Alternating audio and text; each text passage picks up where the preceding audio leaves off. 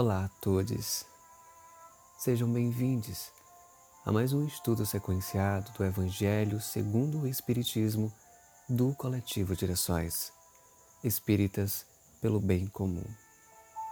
Hoje, quinta-feira, 10 de junho de 2021, as nossas vibrações é pela paz, pelos governantes e pelas e pelos líderes sociais. Nosso capítulo de hoje, capítulo 13.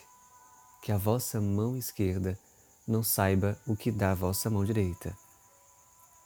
Ponto convidar os pobres e os estropiados. Itens 7 e 8. Ele disse também aquele que o havia convidado: quando derdes a jantar ou a cear, para isso não convideis nem vossos amigos, nem vossos irmãos, nem vossos parentes, nem vossos vizinhos, que serão ricos, de modo que eles vos convidem em seguida, a seu turno e que assim retribuam o que haviam recebido de vós. Mas quando fizerdes um festim, convidai para ele os pobres os estropiados, os coxos e os cegos. E estareis felizes, porque não terão meio para vô-lo retribuir. Porque isso vos será retribuído na ressurreição dos justos. Um daqueles que estava à mesa, tendo ouvido estas palavras, lhe disse: Feliz aquele que comer do pão do reino de Deus. São Lucas. 8. Aspas. Quando fizerdes um festim, disse Jesus, para ele não convideis os vossos amigos, mas os pobres e os estropiados. Fecha as aspas. Essas palavras, absurdas se tomadas ao pé da letra, são sublimes, se nelas se procura o espírito Jesus não podia ter querido dizer que, em lugar dos amigos, é preciso reunir à sua mesa os mendigos da rua. Sua linguagem era quase sempre figurada e a, um, e a homens incapazes de compreenderem as nuances delicadas do pensamento, seria preciso imagens fortes, produzindo o efeito de cores berrantes. O fundo do pensamento se revela nessas palavras. Abre aspas. Sereis felizes, porque não terão meios para vô-lo retribuir. Fecha aspas. Quer dizer que não se deve fazer o bem com vistas a uma devolução, mas pelo único prazer de fazê-lo. Para dar uma comparação surpreendente, disse: Convidai para os vossos festins os pobres, porque sabeis que esses não poderão nada vos retribuir. E por festim é preciso entender não o repasto, propriamente dito, mas a participação na abundância de que desfrutais. Essas palavras podem, entretanto, também receber sua aplicação num sentido mais literal. Quantas pessoas não convidam à sua mesa senão aqueles e aquelas que podem, como dizem, lhes honrar ou que podem convidá-las a seu turno. Outras, ao contrário, encontram satisfação em receber aqueles e aquelas de seus parentes ou amigos que são menos felizes. Ora, quem é que não os possui entre os seus? É por vezes prestar-lhes um grande serviço sem apresentá-lo, sem aparentá-lo, perdão. Estes, sem irem recrutar os cegos e os estropiados, praticam a máxima de Jesus. Se o fazem por benevolência, sem ostentação, e se sabem dissimular o benefício por uma sincera cordialidade amigos e amigas.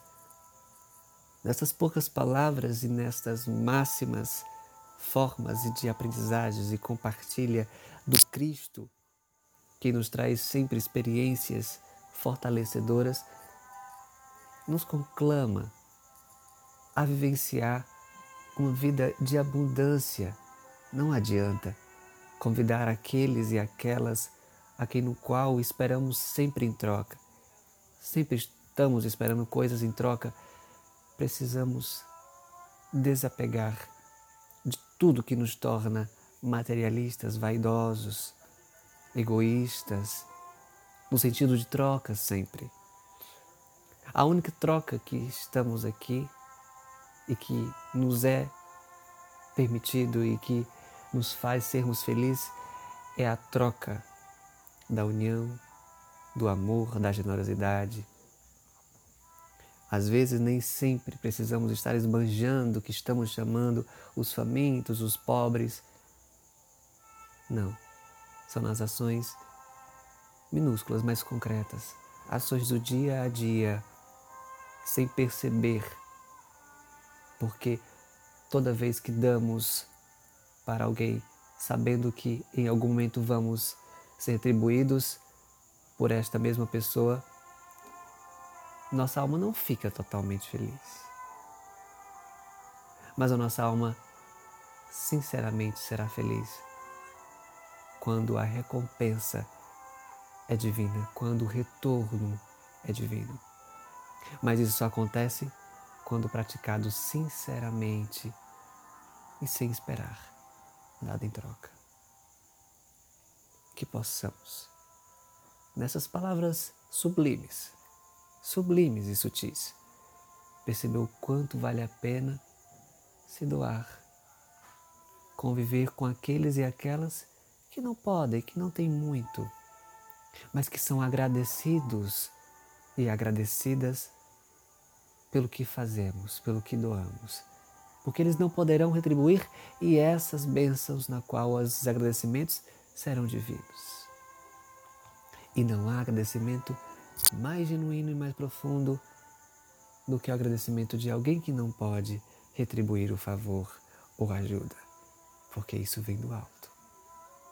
Por isso, nesses tempos tão difíceis e tumultuados e trocas de ganâncias, sejamos nós, aqueles e aquelas que doamos, que nos doamos pelo outro, pela outra, de maneira sincera.